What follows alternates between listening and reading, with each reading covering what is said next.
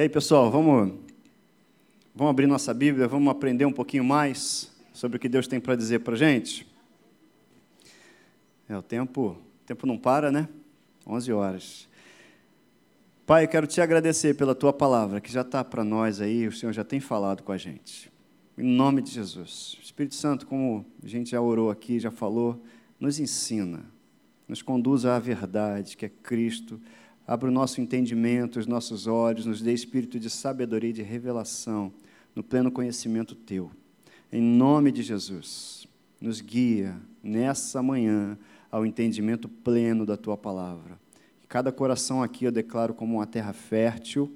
Cada coração que está ouvindo essa mensagem, assistindo aí na internet, eu declaro uma terra fértil para receber essa semente e multiplicar e gerar fruto a cem por um, em nome de Jesus. Amém?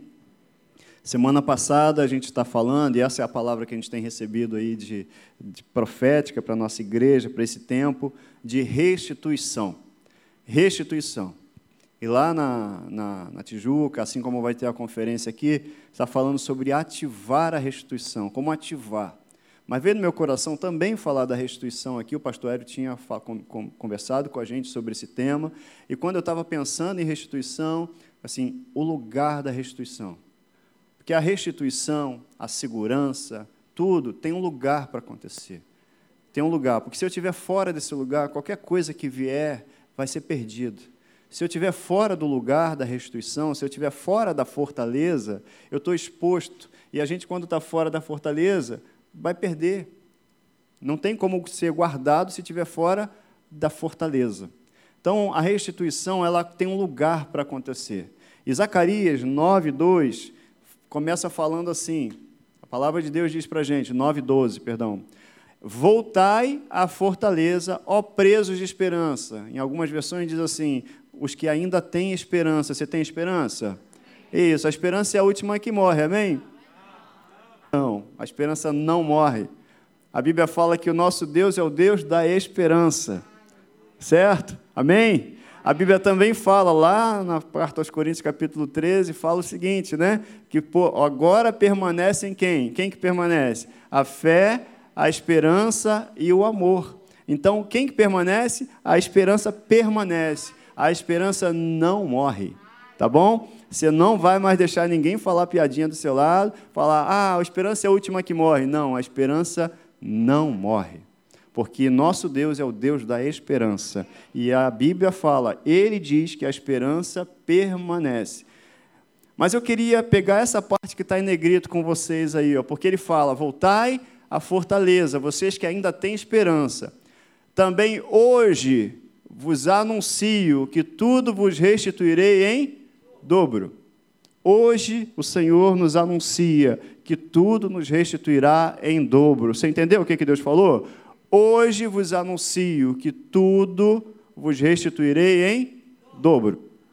Mas eu quero chamar a atenção ao primeiro passo, porque para chegar nesse ponto da restituição, eu primeiro tenho uma tarefa, que é voltar à fortaleza. Eu tenho que estar na fortaleza. Eu tenho que ficar ali na fortaleza. Existe um lugar seguro e Deus está chamando a gente para voltar à fortaleza. Voltar ao lugar onde existe segurança.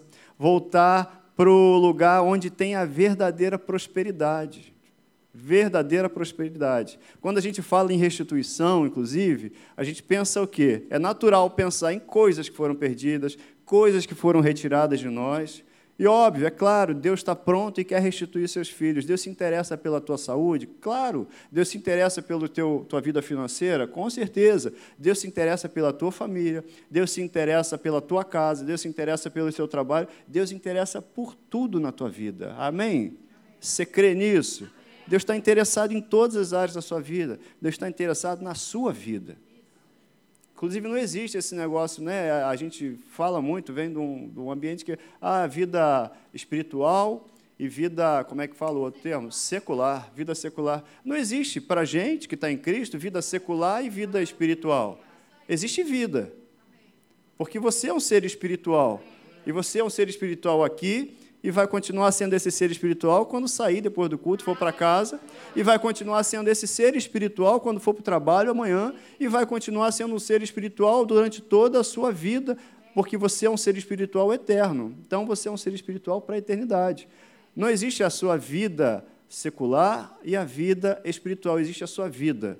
E você dá testemunho dessa vida que você tem aonde você está, em qualquer lugar que você estiver. Você representa o rei aonde você quer, aonde você estiver. Você representa o reino de Deus aonde você estiver. Então existe vida.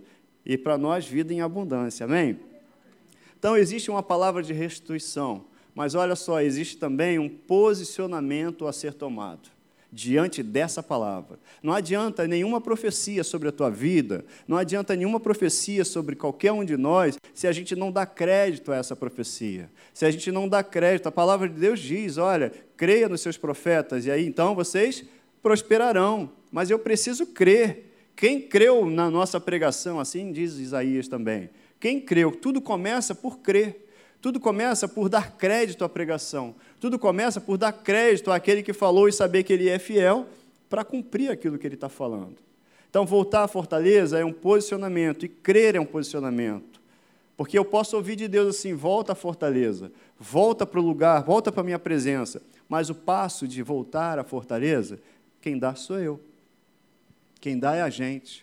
O poder da decisão é todo nosso. O poder de escolha, ele deu para mim e para você. Eu é que decido voltar ou não voltar. Eu é que decido ir à fortaleza e permanecer na fortaleza. Isso aí é decisão nossa, que Deus nos deu esse poder. Amém? Você está aí comigo? Então, existe uma palavra de restituição, mas existe um chamado para um posicionamento diante dessa palavra. Não tem jeito, para eu alcançar, para eu seguir com algumas coisas no mundo espiritual, eu vou ter que me posicionar. A gente tem que se posicionar. Deus fez uma aliança. Se você for olhar um pouquinho antes do, de Zacarias 9, 12, o versículo 11, ele fala o motivo, é porque ele tem uma aliança. Gente, eu e você temos uma aliança com Deus. Você percebe isso? Que Deus não se esquece da aliança que ele fez. Já existia uma aliança de Deus com o seu povo. Deuteronômio 29, 9 fala isso. E ele fala o seguinte: olha, guardai, pois, as palavras dessa aliança. Para quê? E cumprias. Então eu tenho que guardar, mas eu tenho que praticar. Deus chama a gente para uma vida prática. A vida com Deus é uma vida prática. O testemunho de Deus é um testemunho prático. Não adianta eu querer é, chegar em certos lugares que a Bíblia fala que são direitos nossos, mas eu não vou chegar a certos lugares se eu não tiver uma vida prática, de honrar essa palavra, praticar aquilo que está escrito. É praticar amor, é praticar perdão, é praticar, praticar a vida, praticar a honra, e a gente falou agora, não adianta. O que tem acontecido para muita gente é que muitas pessoas têm ficado aqui, ó. Está aqui. Cadê? Vos restituirei, restituirei, restituirei. Ah, eu vou ser restituído, eu vou ser restituído. Mas, cara, eu preciso, e eu tenho que entender isso, eu tenho que ter uma vida com Deus. Deus nos chama a uma responsabilidade, não é um evangelho de facilidades, não. É um evangelho que nos garante tudo que eu e você precisamos. É um evangelho que nos garante vida, é um evangelho que nos garante uma aliança. A gente está debaixo de uma aliança onde a gente é protegido, onde a gente é guardado, e todos os benefícios que essa aliança traz. Agora, eu, a bênção está do outro lado da obediência. Ele traz e requer de mim um posicionamento. Eu não posso andar com alguém se eu discordo dela. Está escrito isso na Bíblia. Então, como é que eu vou andar com Deus se eu discordo da palavra dele? se eu não ando segundo a palavra dele. Deus nos chama para esse posicionamento. Eu tenho um posicionamento, eu represento alguém, mas não é também só um posicionamento porque eu quero algo, ou porque eu quero alcançar algo, ou porque é, eu preciso. Deus não está se movendo por nossas necessidades, ele se move pela palavra dele em nós. Porque todo mundo precisa de salvação, amém? Todo mundo, o mundo inteiro, o mundo precisa de salvação. Mas o mundo todo está recebendo salvação? Não. Por quê? Porque Deus não vai se mover pela necessidade, mas pelo posicionamento diante da palavra dele. E ele é fiel à palavra dele. Ele é fiel à palavra dele. Se ele encontra a palavra dele em mim e você sendo praticada, aquilo ali vai se realizar, vai se manifestar. Aquele que tem os meus mandamentos e os guarda, esse é o que me ama. E aquele que me ama ser amado de meu Pai. E aí o que, que acontece? Vai ter a manifestação, e eu me manifestarei a Ele. A manifestação de Deus está atrelada à prática da palavra, a um dia a dia guardando a palavra, aquele que tem os meus mandamentos e os guarda. Por isso ele já disse lá no passado para o povo de Israel: então guardem a aliança, as palavras dessa aliança e cumpra. Mas tem um propósito, para que vocês prosperem em tudo que vocês fizerem absolutamente tudo que vocês fizerem vai dar certo se vocês guardarem as palavras dessa aliança. Eu tenho uma aliança com vocês. E Deus não varia, Deus não falha nas palavras dele, naquilo que ele prometeu. O que sempre aconteceu e a gente sempre viu acontecer era o povo vacilar, era o povo oscilar, era o povo esquecer daquilo que tinha sido dito, daquilo que ele estava comprometido com Deus, porque Deus cumpriu a parte dele. Em Cristo, Deus já cumpriu a parte dele para a gente. Em Cristo, Deus já enviou seu Filho, Deus enviou Jesus Cristo. Ele já morreu. Jesus já falou: está consumado, está tudo pronto. As coisas já estão feitas, já está tudo pronto. A aliança de Deus conosco já foi estabelecida na cruz em Cristo Jesus. E agora, uma aliança tem dois lados. É a minha parte. Eu sou cooperador com Ele. Tem que ter essa cooperação, gente. Se eu não tiver essa cooperação com o Espírito Santo na minha vida, se você não tiver essa cooperação com o Espírito Santo, não adianta, você não vai ver a manifestação daquilo que Ele tem programado, está pronto para a sua vida. Vai viver de misericórdia. Vai viver da misericórdia. Vai viver da misericórdia. Mas a gente pode escolher Viver da misericórdia ou viver da plenitude da graça. É uma escolha nossa, só nossa. A prosperidade, a restituição está lá pronta, mas eu preciso voltar à fortaleza e permanecer na fortaleza. Olha só o que Deuteronômio diz assim: ó, o Senhor, capítulo 30, versículo 9: O Senhor teu Deus te dará em abundância, te dará abundância em toda a obra das tuas mãos Repara que Deus estava interessado no trabalho deles. Interessado no sentido de fazer dar certo. No fruto do teu ventre, Deus está interessado na família. No fruto dos teus animais, no fruto da tua terra, e te beneficiará, porquanto o Senhor tornará a exultar em ti. Você está entendendo que Deus quer fazer, se alegrar em você? Deus tem alegria na nossa vida, em ver as coisas dando certo. Você que é pai e mãe tem prazer e alegria em ver seu filho dando certo? Amém. Não tem? Amém. Que dirá ele como pai? E ele é o pai perfeito. E aí ele fala assim: olha só, para te fazer bem, como exultou em teus pais, para te fazer bem. A aliança que Deus tem comigo e com você é para fazer bem para a gente. É para fazer bem para a gente. E ele continua assim: se deres ouvidos à voz do Senhor, teu Deus, guardando os teus mandamentos e os seus estatutos escritos nesse livro da lei, se te converteres ao Senhor teu Deus de todo o teu coração e de toda a tua alma. Você está entendendo que não é só cumprir regra? É se converter de todo o coração? Você está entendendo que não é só fazer o que é certo, é fazer certo com interesse de coração, para não passar como Amazias, que fez tudo certo, mas não com o coração reto, não com interesse de coração. Deus quer o coração, sempre quis o coração. Deus sempre quis o coração. E aí, no versículo 11 de Deuteronômio 30, fala assim: Porque esse mandamento que hoje te ordeno não é difícil. Lá na frente, Pedro, acho que é Pedro, fala isso também. Os mandamentos de Deus não são pesados, nem estão longe de você. E depois ele falava, fala lá no versículo 14, porque essa palavra está perto de você, na tua boca e no teu coração, para cumprires. Você já ouviu Paulo falando isso também, né? Apóstolo Paulo. A Bíblia, o Novo Testamento, ele foi escrito com o Velho Testamento. A Bíblia é Bíblia de Gênesis a Apocalipse. Gênesis, Êxodo, Levítico, Deuteronômio, todos os livros da Bíblia são Bíblia. E o que foi escrito lá na frente, no Novo Testamento, e o Antigo Testamento, tudo aponta para Cristo. A palavra já está perto de mim de você. A palavra, eu e você já temos no coração a palavra. Eu e você já sabemos as decisões que a gente tem que tomar. Eu e você, porque nós temos o Espírito Santo, você que está em casa também, porque a gente tem o Espírito Santo, a gente sabe quando erra, sinaliza, toca uma sineta dentro da gente. A gente sabe quando não toma a melhor decisão, porque o Espírito Santo ele sinaliza, ou seja, ele já está avisando a gente, ele já está guiando a gente para a gente não seguir por um caminho e seguir por outro quando a gente não pede a direção dele, mesmo quando a gente não pede. Sabe, a palavra não é, não é pesada. Pelo contrário, a palavra já está no meu coração e no seu coração.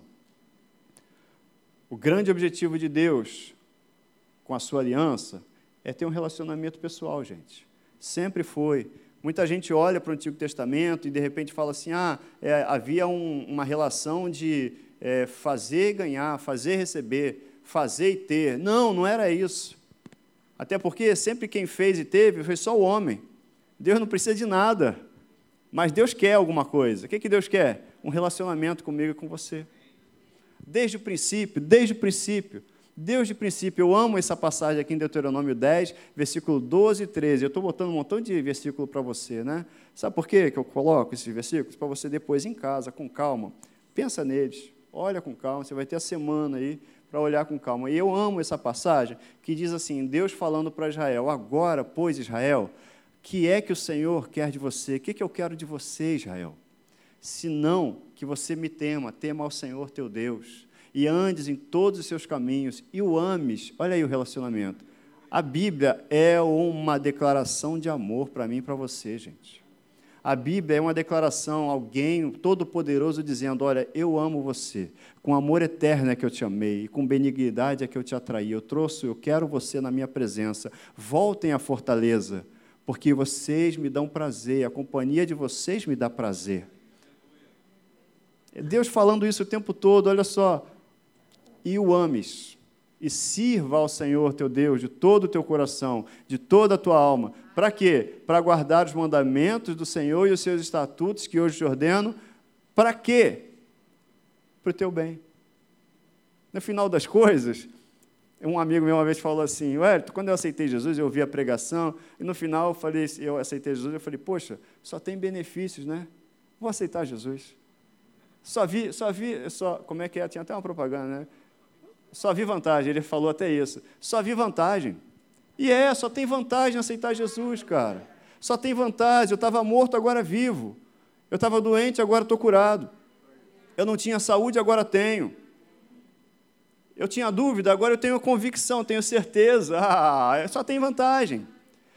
Por que, que eu não vou aceitar Jesus? Por que, que eu não vou aceitar o convite de alguém que está dizendo assim: Eu te amo, cara. Eu te amo, eu quero o melhor para você, eu fiz o melhor para você, eu já preparei um caminho para você, eu tenho planos. Me busca que você vai me encontrar. E olha, eu vou te anunciar coisas grandes e firmes que você não sabe. Cara, eu tenho planos para você, caminhos mais altos. Como é que eu não vou aceitar? Como é que eu não vou aceitar uma proposta dessa, um convite dessa? Só vi vantagem. Só vi vantagem.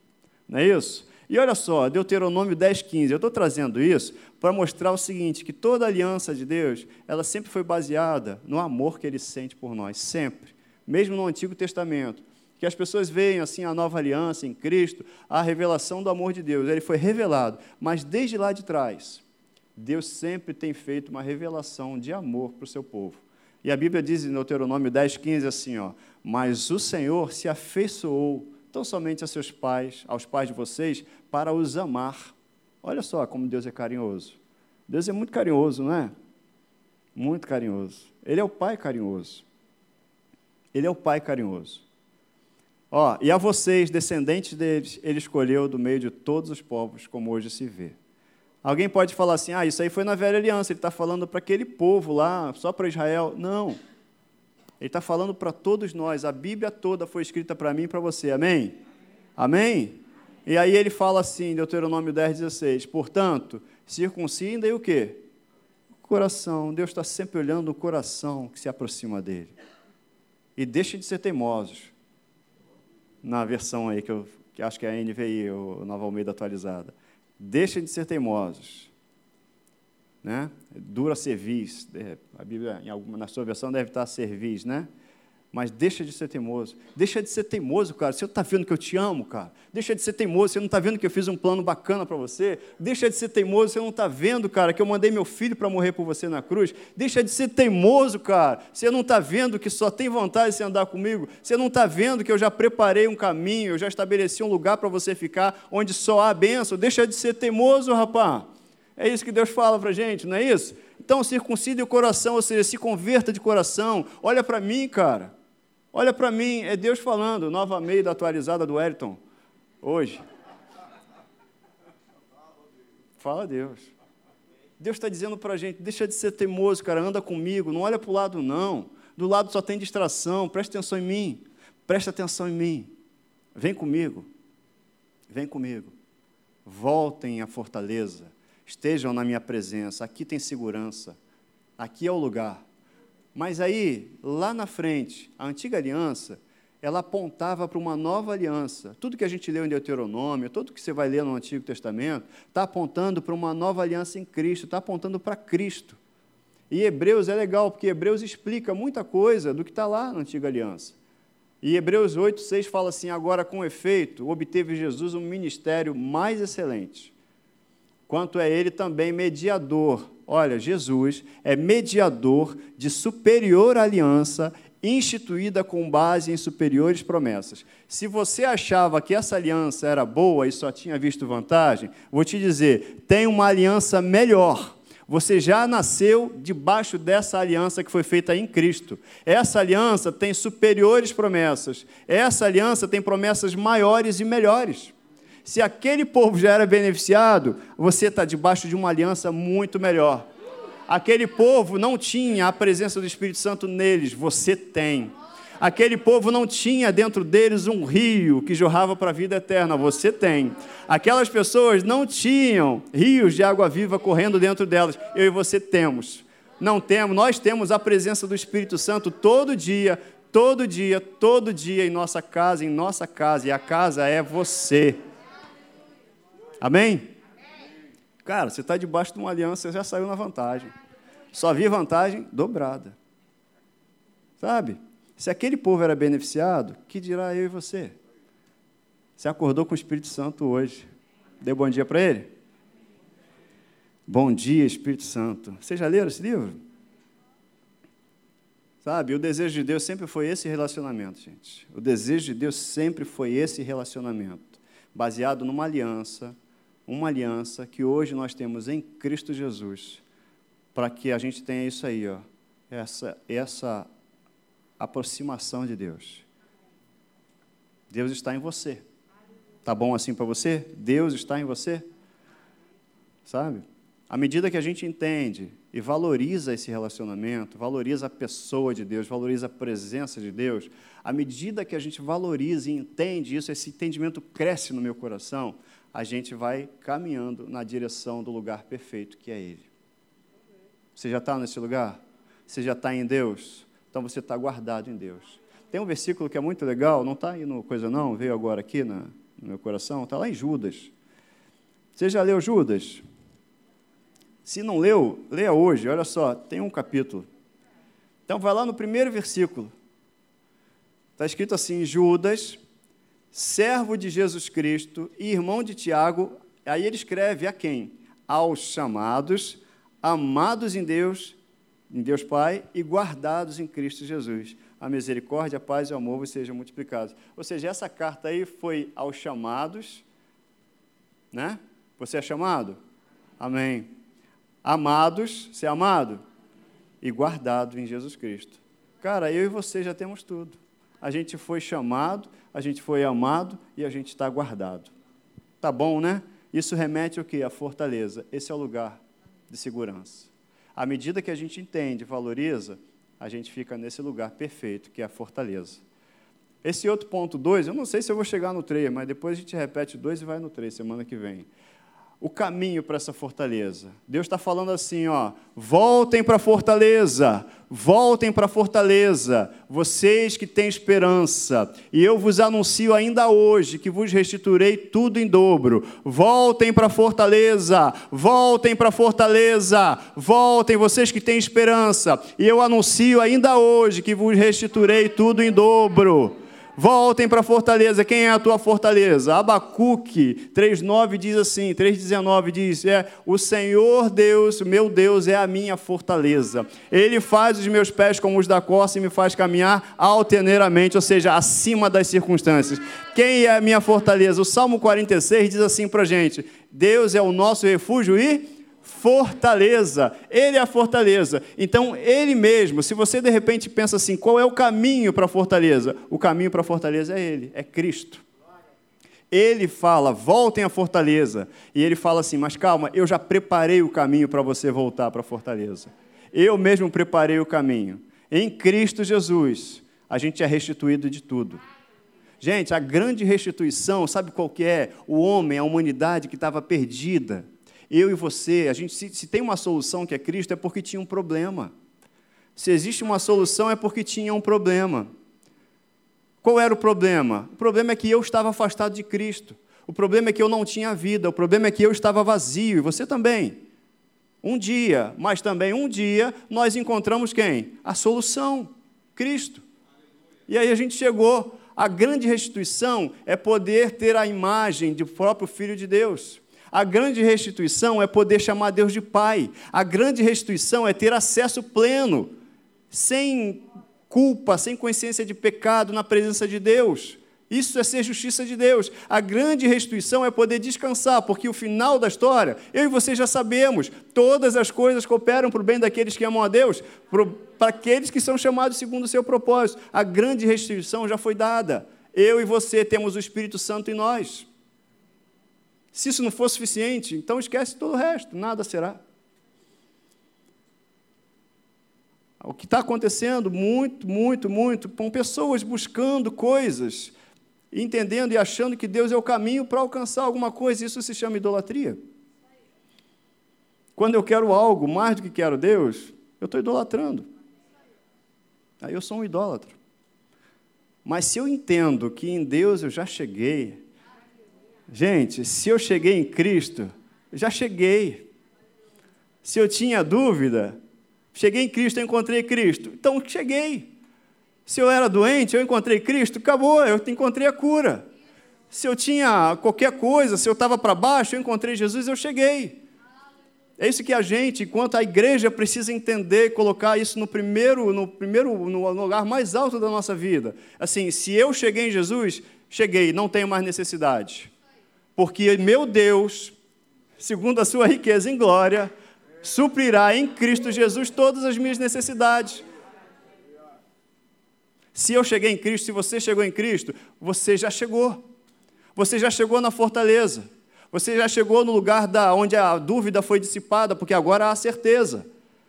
Se você chegou em Cristo, você chegou em Deus. Essa é a maior restituição, gente. Eu não consigo restituição na minha vida se eu não trilhar esse caminho, que é Cristo. Eu não alcanço se eu não for para Cristo, que é o caminho para essa fortaleza, Deus. Amém? Você está entendendo? Ah, eu buscava paz. Ah, encontrei Cristo. Então você buscou, você achou paz. Ah, eu buscava cura. Você encontrou Cristo? Então tá bom. Buscou. Buscava cura? Achou Jesus? Então você seja curado em nome de Jesus. Eu buscava emprego. Em Jesus, cara. Está em Jesus o seu trabalho. Em Jesus, você achou tudo. Jesus tira de nós a consciência da necessidade se a gente anda com Ele. Se eu entendo e coloco em alta essa percepção de que nele eu sou suficiente, Ele é suficiente para mim em todas as coisas. Amém? Ah, eu tinha fome. Encontrou Jesus? Não tem mais fome. Assim como o Pai que vive me enviou, e igualmente eu vivo pelo Pai, também quem de mim se alimenta por mim viverá. Está escrito. Está escrito que aquele que beber dessa água ali que Jesus dá, nunca mais terá sede. Antes será o quê? uma fonte, vai ter nele uma fonte a jorrar, jorrar pela vida eterna. Sabe? A gente, a gente tem que entender e precisa, precisa entender colocar isso no alto, no alto da nossa consciência. Se eu cheguei em Jesus, já cheguei. Se eu cheguei em Jesus, já cheguei. O plano de Deus, eu estava ouvindo isso outro dia, não é dar coisas para mim e para você. Ah, Wellington, não, não é. É muito maior. O plano de Deus é Ele em mim e você. É muito maior. Sabe? Se o foco são coisas, a gente está com foco na, errado. Se o foco não é Deus, se o meu maior prazer não é a palavra e a presença dele, eu estou focado errado. Por quê? Porque eu não preciso. Está escrito, está certo, eu posso pedir e eu vou receber? Está escrito, é bíblico? Sim. Então vamos pedir, vamos orar, não tem problema. Está escrito que se eu bater, a porta vai se abrir? Está escrito. Está escrito que se eu buscar, eu vou encontrar? Está escrito, então não tem problema. A Bíblia fala também que se eu oro segundo a vontade do Pai, essa é a confiança que eu tenho, que Ele nos ouve e que eu tenho aquilo que eu, que eu peço. Amém. Amém. Mas a gente está numa, numa caminhada de crescimento. E a Bíblia, a Bíblia fala para aqueles que são infantis na fé e para aqueles também que já são maduros. E se a gente vai amadurecendo, descobrindo pela palavra, você e eu, eu e você, você vai descobrir pela palavra que qualquer coisa, qualquer coisa que você já tenha falado nas suas orações, Deus já te deu. Qualquer coisa, qualquer pedido de oração que você já tenha feito ou ainda vá fazer, Ele já te deu. Como é que você vê isso, Hélio? Está escrito em Efésios, capítulo 1, versículo 3. Bendito Deus e Pai de nosso Senhor Jesus Cristo, que já nos abençoou com toda sorte de bênçãos em Cristo.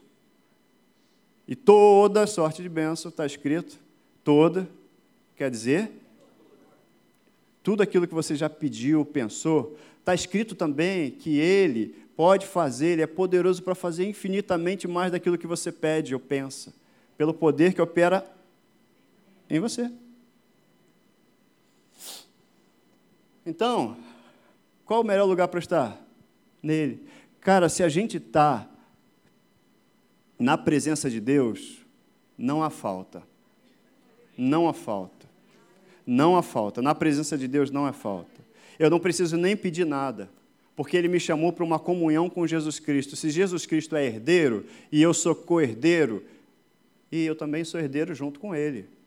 Você está entendendo onde eu estou querendo chegar? A restituição é um lugar, ela acontece no lugar e ela se preserva no lugar que é a presença dele para o qual nós já fomos chamados e fomos feitos co-herdeiros com Cristo, é direito meu e seu. E se a gente vai crescendo nesse entendimento, eu vou percebendo que qualquer coisa que eu vá pedir para Deus, ou que eu já tenha pedido, cara, já está pronto. Já está pronto, já está pronto, é, então já, porque Ele nos abençoou com toda a sorte de bênçãos. Está escrito, está escrito. 1 Coríntios 1, 9 diz assim: deixa eu ver se eu pus aqui. Olha aqui. A comunhão para a qual Deus nos chama, que 1 Coríntios 1,9 fala disso. Fiel é Deus pelo qual foste chamados à comunhão de seu Filho Jesus Cristo, nosso Senhor.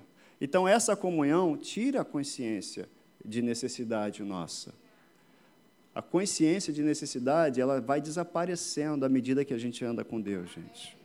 Sabe por quê? Se eu só andar com Deus, só andar com Deus, só andar com Deus, só andar com Deus, sabe o que vai acontecer? O próprio Deus, eu estou andando com Ele, Ele sabe do que eu preciso e você precisa. E Ele vai suprindo à medida que a gente caminha com Ele. Ele vai suprindo. Vai chegar um momento que eu não vou nem pedir mais. Aliás, vou dar ordem às circunstâncias, porque eu estou com Ele. Vai chegar um momento que eu não vou precisar nem pedir, eu só vou ver as coisas acontecerem. Por quê? Porque eu estou com Ele, Ele cuida de mim. Ele não cuida de mim, gente? Ele não cuida de você? Gente, você crê que Deus cuida de você? Crê. Então vamos viver por esse cuidado. Vamos viver nesse cuidado. Deus está nos chamando. Voltem à fortaleza. Fiquem aqui, fiquem aqui que é um lugar seguro. Estejam na minha sombra, que a minha sombra é um lugar seguro. Esteja aqui, ó. Eu estou protegendo vocês. Vocês vão ter tudo o que vocês precisam. Sabe por quê? Porque o que vocês precisam é só ficar aqui. Aqui tem tudo. Lá no início, nesse castelo bonito que apareceu lá, resort, já tem tudo. Eu só preciso estar lá. Tem um caminho para chegar nesse castelo? Tem. Tem é Jesus Cristo. Agora, a decisão é minha. Deus ele dá esse poder para mim e para você. A decisão de retornar à fortaleza é pessoal. E a gente tem o poder dessa escolha. Tá?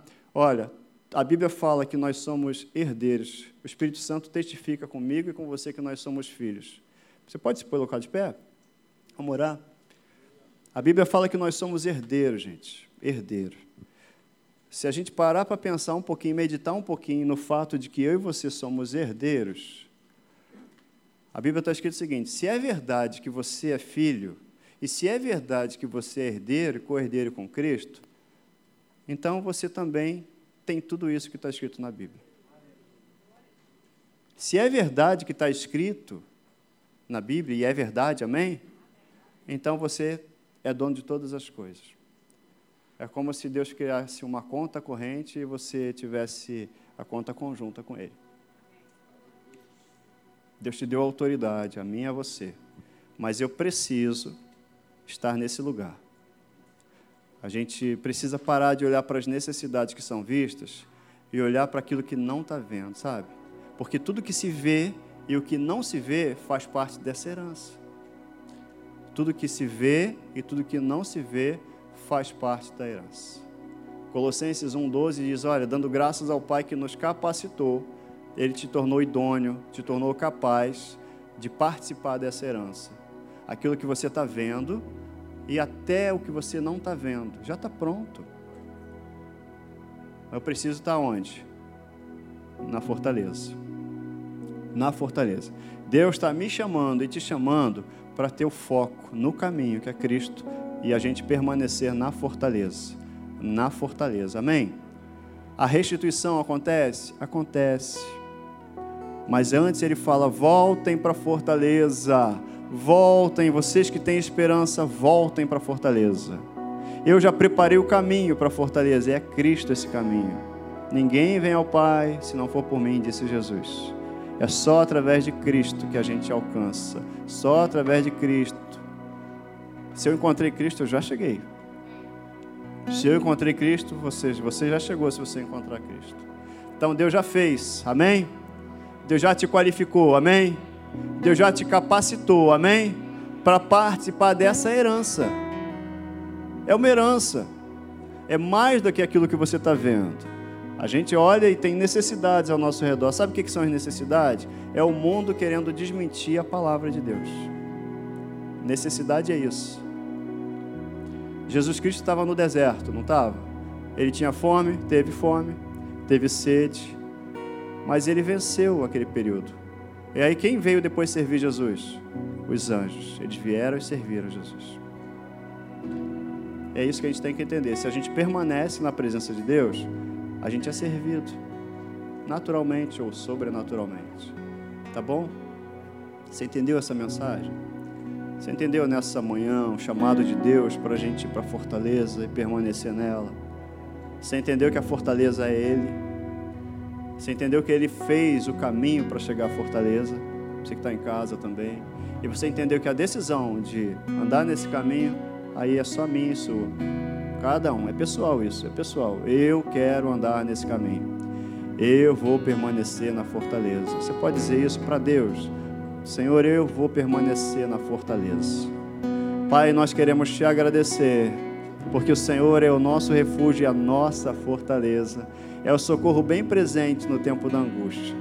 Mas há um rio, e a gente te agradece, há um rio, cuja cidade de Deus é alegre, fica alegre por causa desse rio.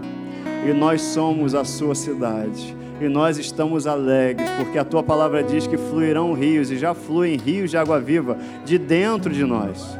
Obrigado, Espírito Santo, obrigado, Jesus, obrigado, Pai, porque a gente já sabe o final da história.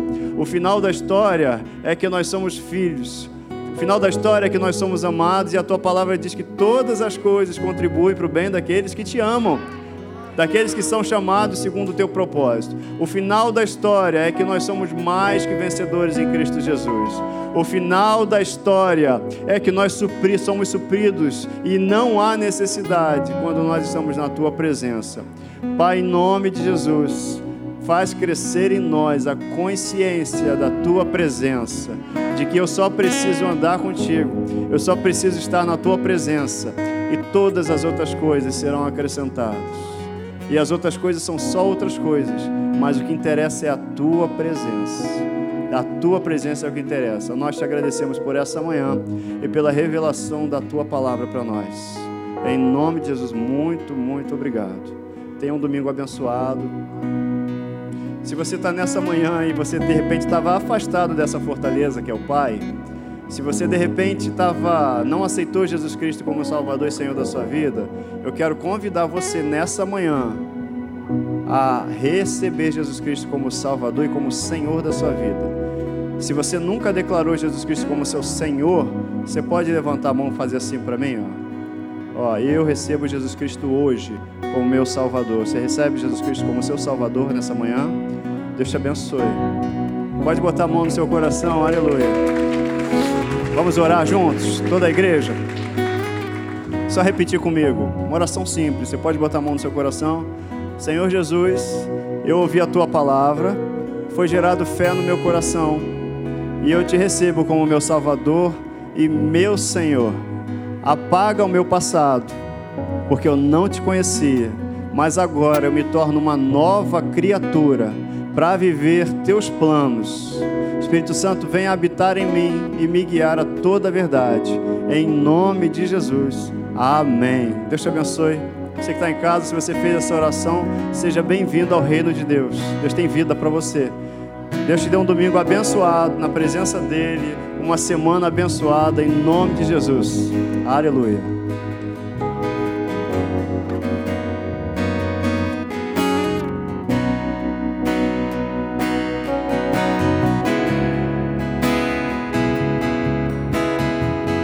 Você que está visitando aqui, você está a primeira vez aqui, tem uma plaquinha ali, ó. A gente vai ter o maior prazer te receber ali, te dar um presente também. Você que está visitando a gente, segue lá. Isso, a irmã foi lá.